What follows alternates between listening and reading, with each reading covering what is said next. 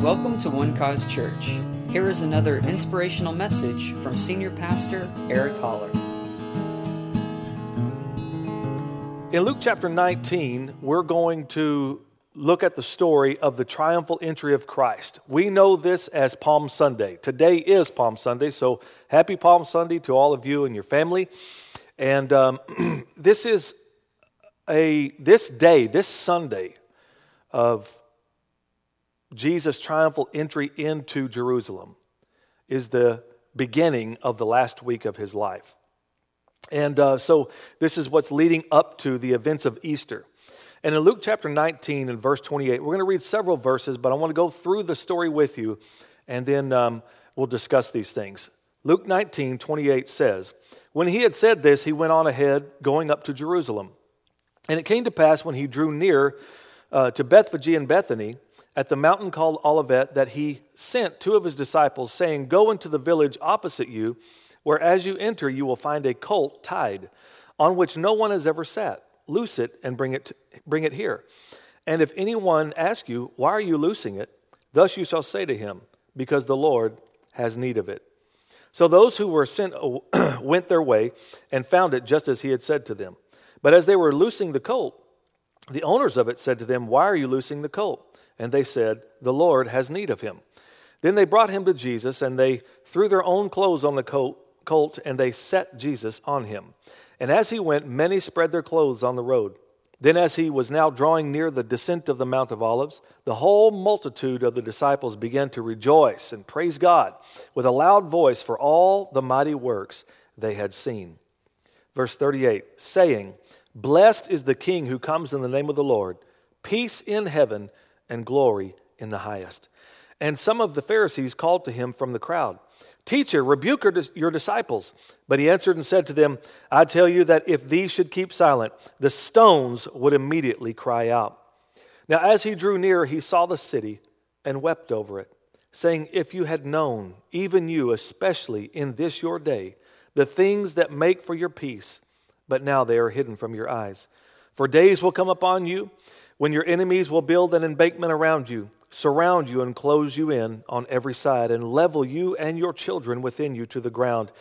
And they will not leave in you one stone upon another, because you did not know the time of your visitation.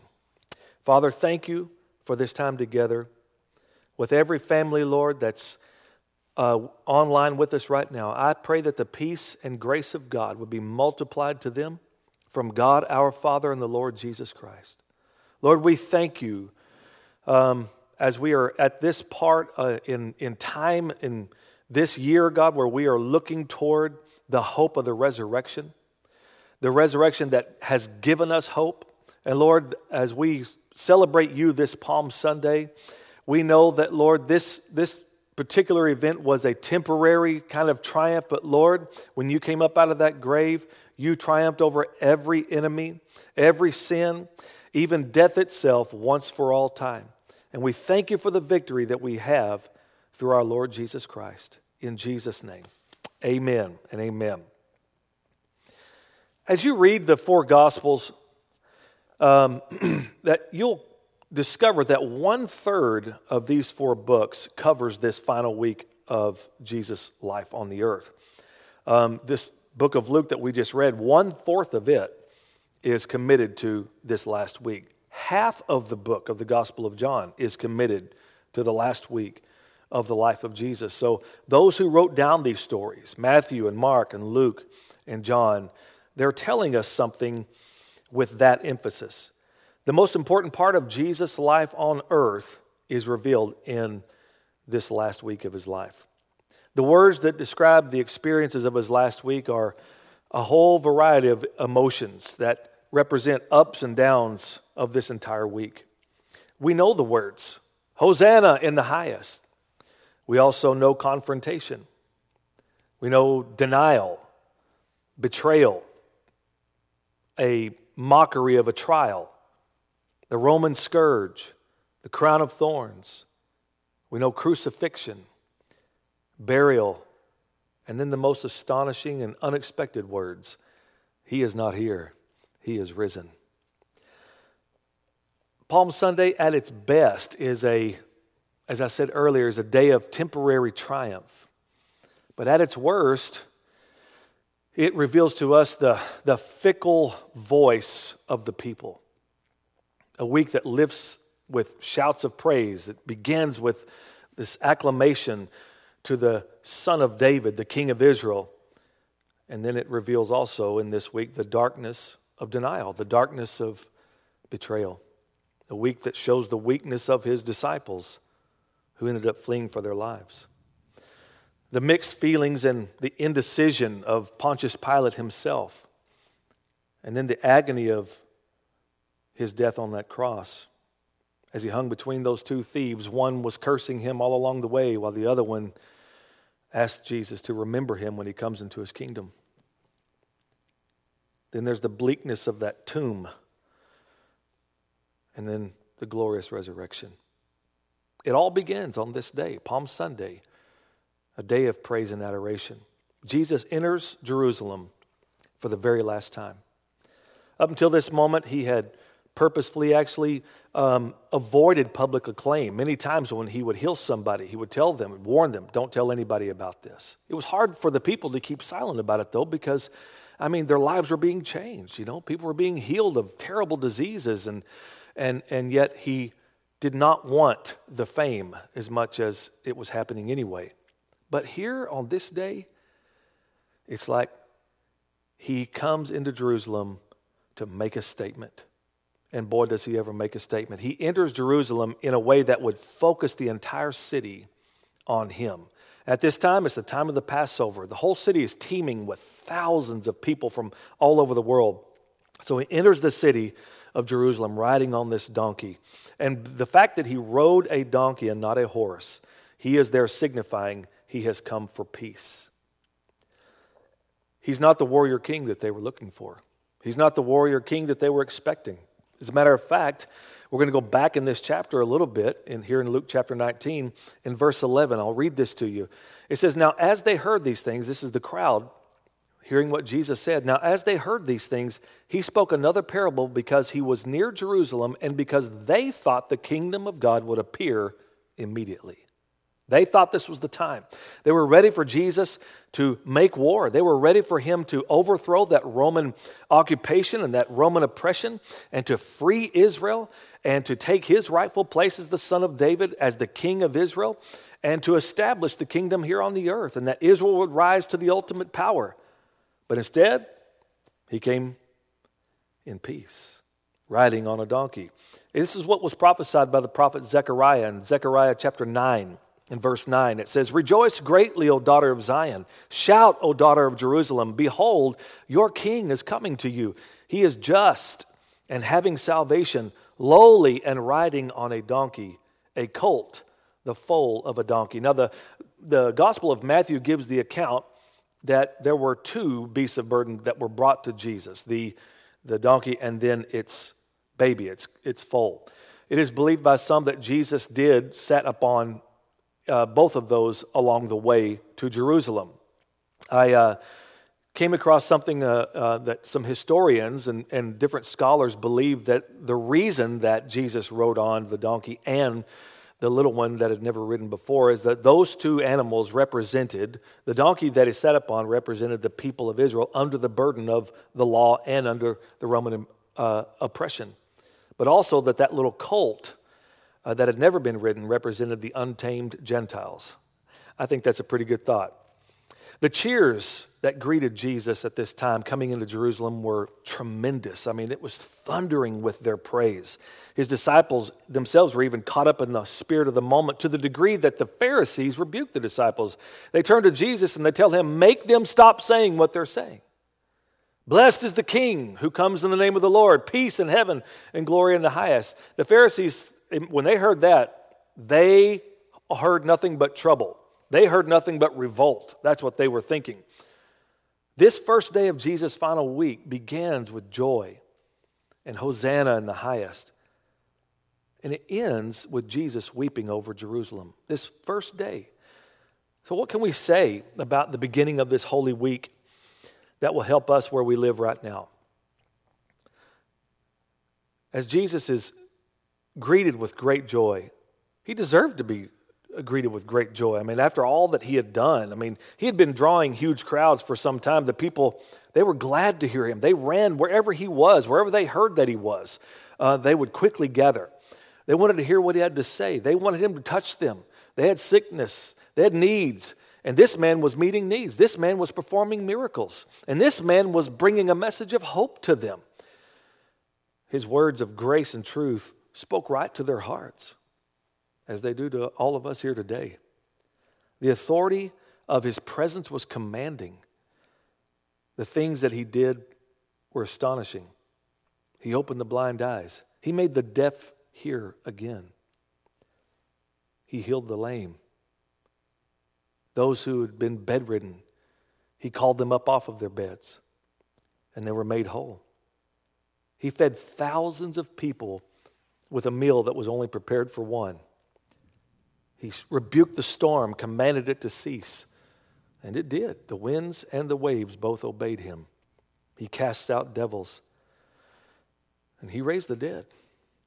He stirred up hope in the hearts of the people wherever he went. He taught them about the kingdom of God and about the, the character of our Father in heaven, the goodness of God. When he said things like, if you, being evil, know how to give good gifts to your children, how much more will your heavenly Father give good things to those who ask? But most of the time, when Jesus taught these lofty kingdom truths, he communicated them in stories, everyday life kind of stories that the people could understand, where they could relate to it, where they could get it. Parents brought their children to him, and he took the time to take their children up in his arms and bless them. He was rightfully met with joy on this first day of his final week. This triumphal entry, however, though, on Palm Sunday, it would mark the end of the spontaneous public approval of Jesus Christ of Nazareth. As the week progresses, things go down quick, all the way to Good Friday. From a, a murderous plan that is forged by the, the temple leaders, the religious leaders, and then to betrayal from one of his own, which would ultimately lead to his arrest, his arrest, his trial, and his execution. In the Garden of Gethsemane, Jesus is in agony. He is greatly distressed, the scripture says. And his physical body literally begins to break down under the pressure of what's coming upon him. I believe this is when God the Father begins to transfer the sins of all mankind upon this perfect, spotless Lamb of God. And it begins to affect him physically. Luke, the physician, writes that Jesus sweat great drops of blood. And while Jesus is in such an hour of need and he asks his disciples to pray with them, they sleep instead he gets Peter, James, and John and brings them even closer to him than the other ones and said, Pray with me. I need you to pray with me. But instead of praying, they slept. They sense this danger that's happening. There's danger in the air. Peter, but Peter told Jesus, Listen, I don't care if everybody abandons you, all of these guys can leave. I will never do that. And just a few hours later, he's the one who's saying, I never knew him, denying him three times. They voiced their, their loyalty to him that night of his arrest they, and, and leading up to that arrest. No, we're all with you, Jesus. But by morning, they're fleeing from him in fear. Think about it.